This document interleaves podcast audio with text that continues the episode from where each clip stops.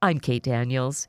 If you've ever found yourself in a tough situation of knowing you're being directed wrongly, and even if you haven't, it may well happen, Ira Chaleff is here to shed some light on this challenge. Ira is founder and president of Executive Coaching and Consulting Associates, working primarily in the Washington, D.C. area, providing these services to companies and associations and agencies. He's been named one of the 100 best minds on leadership by Leadership Excellence magazine. He teaches at Georgetown University and is an author who's joining us today with his latest book, Intelligent Disobedience Doing Right When What You're Told to Do is Wrong. So let's meet him and learn. Ira Chaleff, good morning. Thank you so greatly for being with us this morning. Good morning, Kate. And more importantly, of course, is the fact that you do such incredible, important work in the world and that you're here this morning to share some of the latest work that you've done, your new book, Intelligent Disobedience, which might at first sound to us like a juxtaposition of words that don't necessarily go together, but really it's critically important. And it's so important for us to understand this so that we'll see where probably it's going to be important for us in various places in our lives. Yes, absolutely, Kate. So, to begin with, it is an interesting phrase, intelligent disobedience, and it comes with, as your whole book does, come with great stories. This comes from a very interesting story. Yes, I was teaching a class to mid level managers, and in the middle of the class, we go into the subject of authority. How most of the time it makes sense, completely reasonable to do what you're asked to do, but sometimes it doesn't. Sometimes the person issuing the order has wrong information, and if you just executed it exactly as they said, actually, you'd make a mess. So a woman in the class raised her hand and said, I have an example of that under my table. I said, what, what do you mean under your table? Well, she had a, a dog under the table and she explained that this was a dog that was going to eventually become a guide dog for a person who is blind. And for the first part of this dog's life, it stayed with her, and she would teach it how to obey all the commands it needed to know. And then it would need to go to a higher level trainer to teach it intelligent disobedience. And I said, What's that? I never heard the term.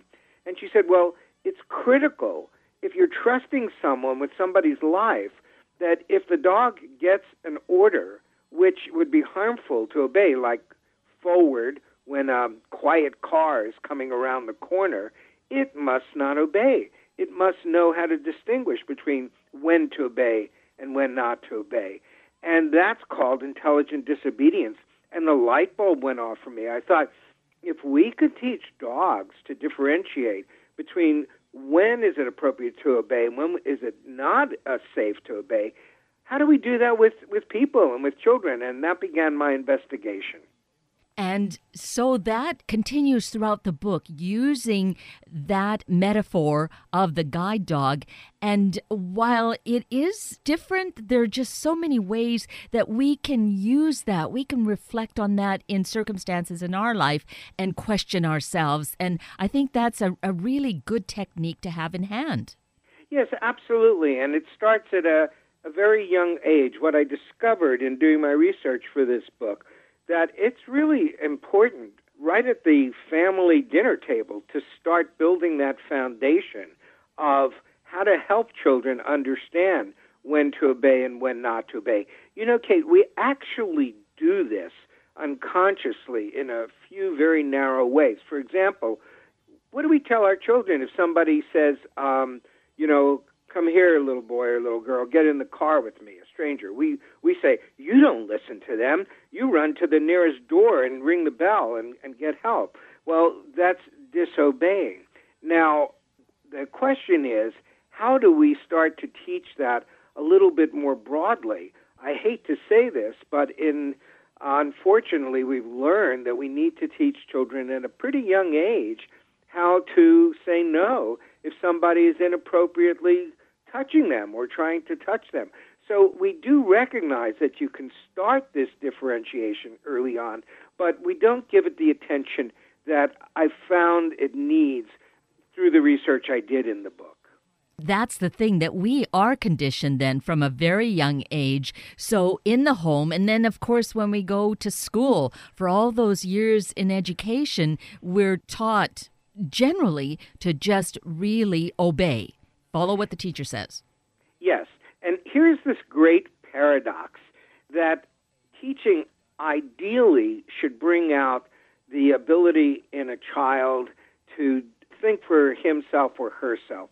So they can say, what I'm being asked, what I'm being told, is that true? Is that correct? Or isn't it? And yet, what happens is the teacher, who is the authority figure in the classroom, needs to be able create an environment in which that kind of questioning can happen without being afraid of losing their own control over the class. There's really an art to this, Kate. And I haven't found that we teach our teachers well enough how to create this environment. No, because actually, what happens with going through a teacher training is that there's classroom management and it's more on discipline, really, isn't it, than thinking about how to conduct a really engaging environment. Yes, um, and we can all empathize with teachers. We know their job is very hard, and we know that losing control of a classroom is not something we want to see happen. Unfortunately, in reaction to that, the training on how to maintain, establish, maintain classroom discipline is so severe and thorough and detailed that we lose the, the bigger picture that we're trying to train people not for obedience in an authoritarian culture, but to raise them as citizens in a vibrant democracy.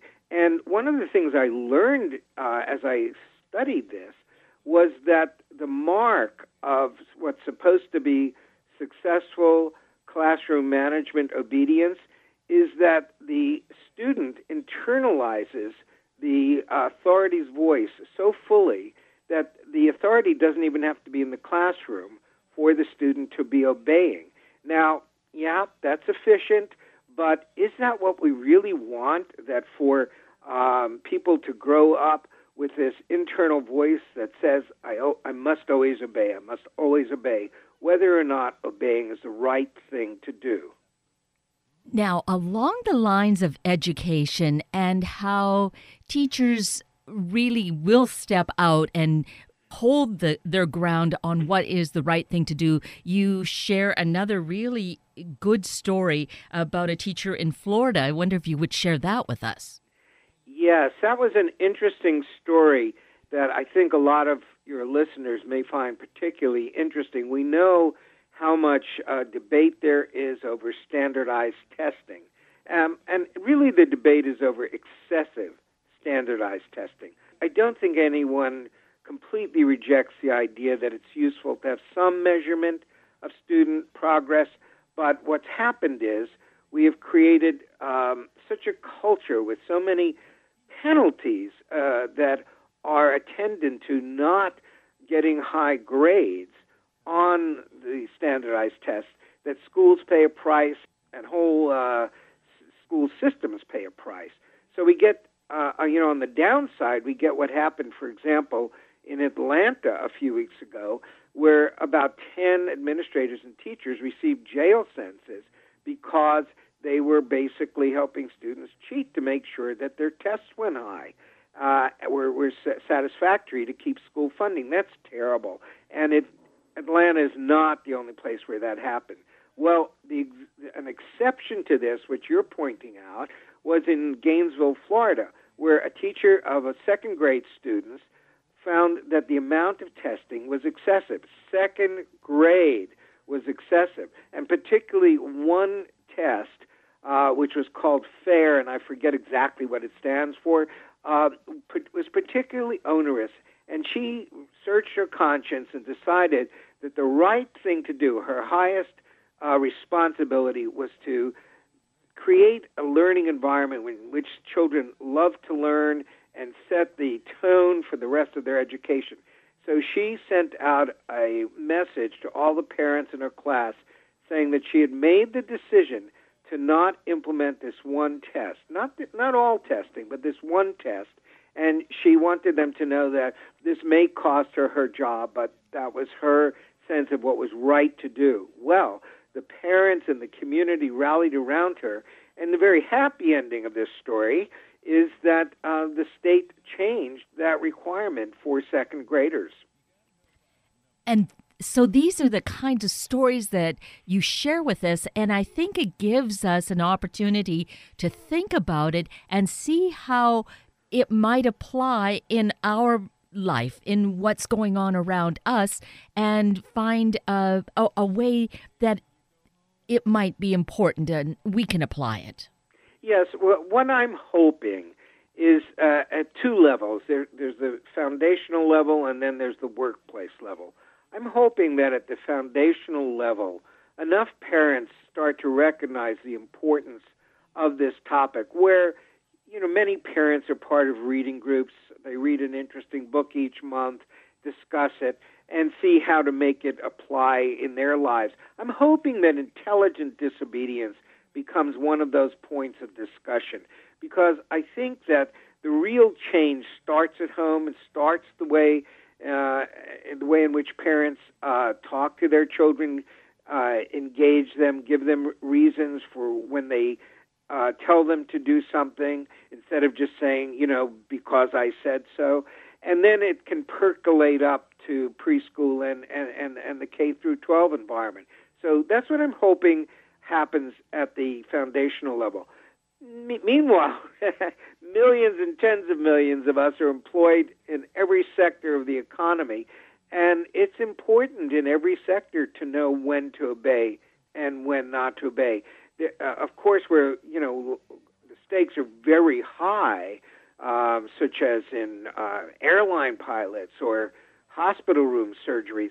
Those professions have figured this out, and they actually put their their uh, personnel through a little bit of training, because that's all it takes, to recognize when to speak up, when to dissent, when to say uh, something's wrong. Let's let's fix it now, regardless if they're in command or not. But there are many other sectors of the of the uh, economy where we need to do a better job of this. Absolutely, and that there again, you cite some important stories.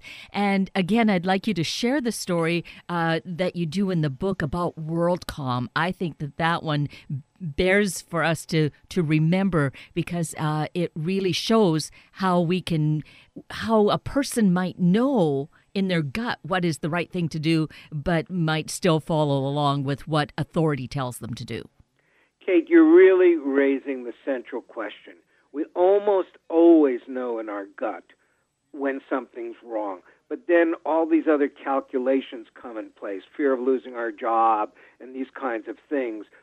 So, or, or just, you know, thinking, well, they're the authority, they know better, I should obey. The WorldCom story was uh, that I focus on in the book was of a mid-level accountant named Betty Vinson, and she was uh, asked by her supervisor to fudge the numbers uh, for just one month. They hadn't quite made their quota. It was going to hurt their share price. And this was just a small adjustment they were asking her to do for one month. Well, she knew this was wrong. And she went home and she even wrote out a letter of resignation. Um, but she then tore it up and said, well, it's just for this month. That's the danger, rationalizing. And then the next month came around and they said, mm, just one more month. And this went on for three or four or five months until an internal auditor detected what was happening, confronted Betty Vinson with this, who immediately confessed because she, she knew that it was wrong. And the sad part of the story is then she uh, got a jail sentence of almost a couple of years, and uh, about 30 mid level accountants were indicted. So even though the short-term risks it seems to be, oh, if I say no, I'll lose my job. What's the long-term risk? You can, you know, lose your license or, or, or your freedom. So we all need to be careful when we when we know something's wrong. Be very careful about uh, not rationalizing it. Instead, take the stand early because that's when you can still change things. Indeed. And to play it out, uh, to hypothesize about it, if she had taken a stand, maybe, maybe they would have listened.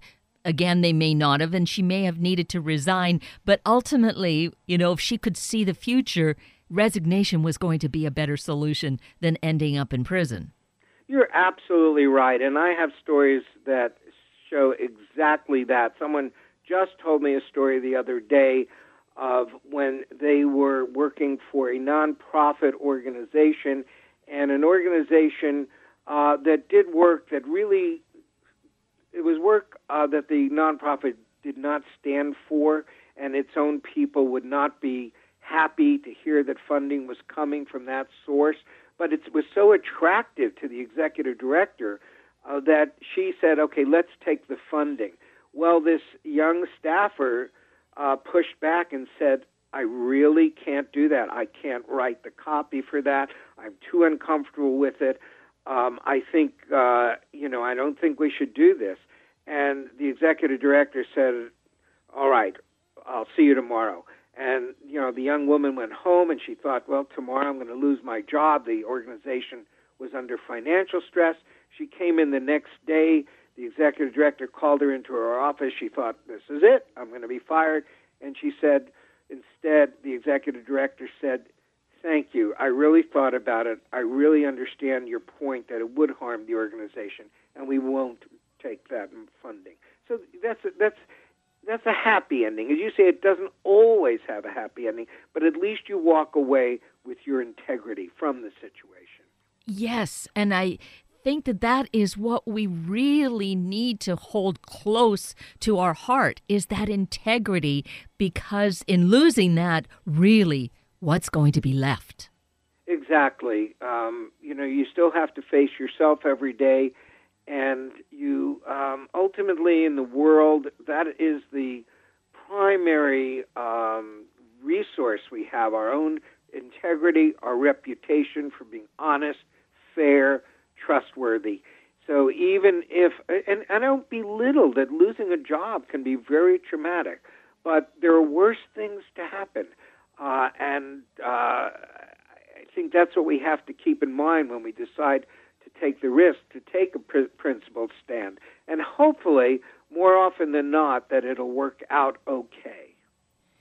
And certainly some of that, well, probably a lot of that is from foundational upbringing, from what happens in our home and how we're raised, and, you know, having that reinforced through the educational system. But that fundamental part is so important. And yet, as you state too in the book, we need to practice that there need to be opportunities for us in the workplace, desirably, right? To have ways to practice how to really say no or to question it. Maybe it's not going to be an outright no, but how to question in a way that ha- will have others listen. Yes, and again, those industries that have uh, done this, it doesn't take a huge amount of time. It's just sends a signal to people that it's okay. Um, not only is it okay, it's expected of you to speak up if you see something wrong and to have a little practice. So, for example, you know, we know that there were far too many hospital errors, and to counteract that, a new protocol has been adopted in almost all hospitals uh, pre surgery and post surgery. So, pre surgery now, every single member of the team in the surgery room has to verbally assent to that it is okay to begin the operation. They can't just, you know, nod their head. They have to say, yes, it's okay. Everyone is accountable. So if, you know, if the lowest person in that room says, well, have we checked if we have the right size knee replacement part? And they find they don't have it. They've avoided uh, opening a patient up unnecessarily and closing them up, you know, with the risk of infection, etc. Same thing when they before the surgeon can end the operation. Uh, everyone has to agree verbally, and so if if a nurse says, "I counted 13 sponges put in, we've only removed 12," the surgeon must look for that 13th sponge. So that's a simple example. That probably took a few hours of training for that staff but now it gets reinforced e- each time there's a surgery. I'd like to see, or I think it's important that we see something like that in all sectors where there's a potential for, even in small ways, of doing something uh, that will have health effects, uh, safety effects, etc. And of course, in your life's work, you conduct workshops where on leadership where you work with people that really do then have that opportunity to practice it and really immerse themselves in that kind of experience. Yes. Uh, and it's interesting the point you're raising there because it can seem from a leader's point of view, who's ever the you know the authority figure, that it would be an annoyance to have people uh, disobeying or questioning. In fact, it really protects that executive. Some executives have confided in me that the thing that most worries them is will people do exactly what they say when they know it isn't right? Uh, and and that's un- unfortunately oftentimes people will do that. So it's up to the uh, formal leaders to create an, an atmosphere that will make it much easier for people to speak up when they think something may not be right. But whether or not the formal leader creates that atmosphere well or not, each of us are still accountable for doing the right thing at the right time. Indeed. And you uh, have another story when, you know, in thinking of the workshops where you did have someone who was retired military come to you and share an experience of having his superior officer question him and, and teach him how to question and really listen for the intent of what was being asked of him. I think that was a wonderful example of the point we were just making here. Yes. So, this, uh, at the time, he was a lieutenant and he would report every morning to the captain. This was the Army.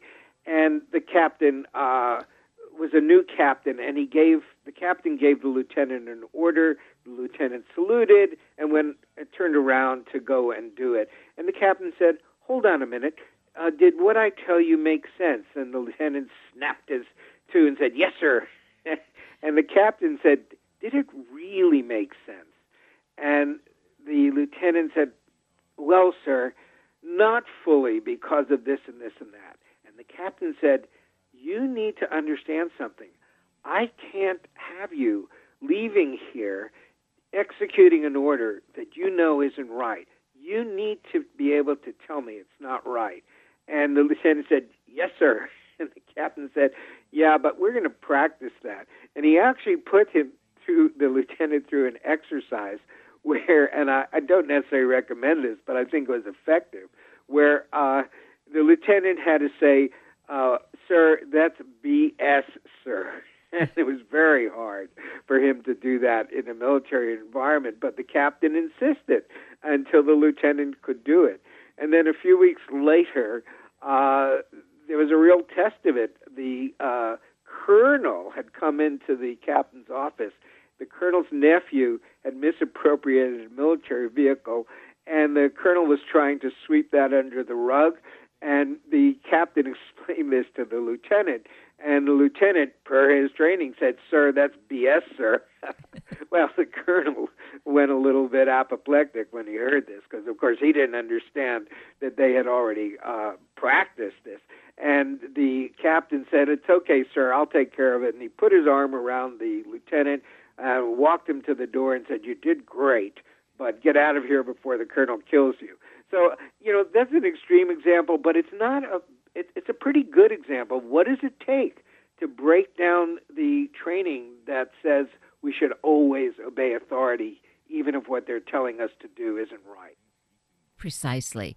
And so we've just touched on a few, but there are just multi stories here that really keep underscoring this concept. And I think ways that we'll identify with and can remember should we find ourselves. And of course, we're going to find ourselves in circumstances where we'll need to make a, a decision like that. May not be as huge, but it, it will be one that requires integrity. It does. And, you know, it starts uh, first job, first job, you can be asked to be do something that um, you feel is not right, and you know you're fresh out of high school or college, and you don't want to lose your job, but you have to learn right from the beginning how to question if what you're being asked to do is not right, because you know that's what will set the pattern for you for the rest of your life. So thinking about it, learning a few techniques, that can make all the difference. Exactly. So the book, Intelligent Disobedience Doing Right when what you're told to do is wrong, is quite new, but certainly available from all of our favorite book sources, correct? Yes, absolutely. And of course, also by looking at your website. So let's mention that, shall we, Ira? Yes, um, intelligentdisobedience.net. And I have to stress the .net. And what you'll find there is you'll find uh, some resources to help understand the subject better, uh, some interesting videos, some articles, uh, and other things that you can use to start, a, I hope, a conversation with your family, uh, with your book reading group, uh, with your PTA, uh, perhaps in your workplace. So, uh, and and if there are any questions emerge from that, people can contact me through the website. Which is a wonderful, generous offer.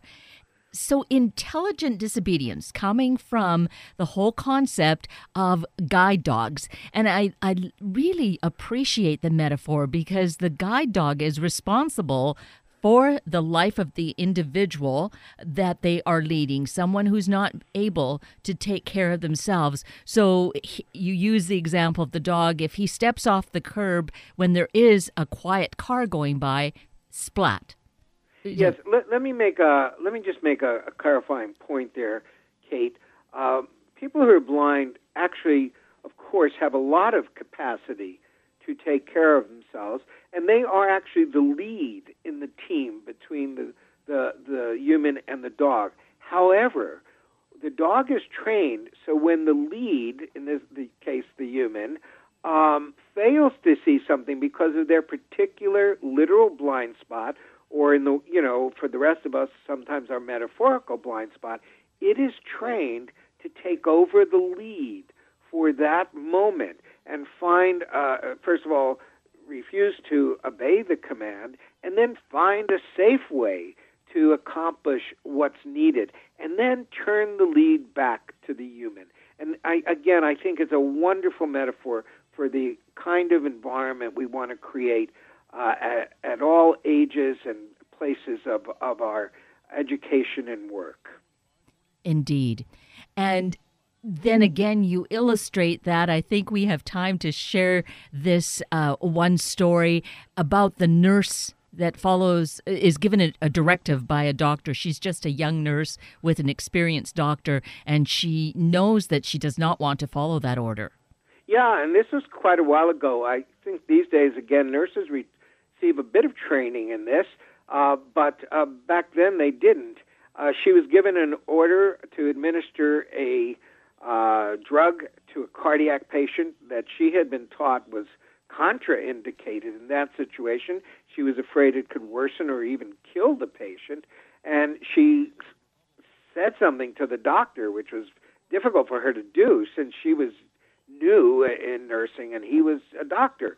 And and under pressure in an emergency room, he said, "Just do what I said." And imagine yourself in that situation, life or death, either way if you're wrong.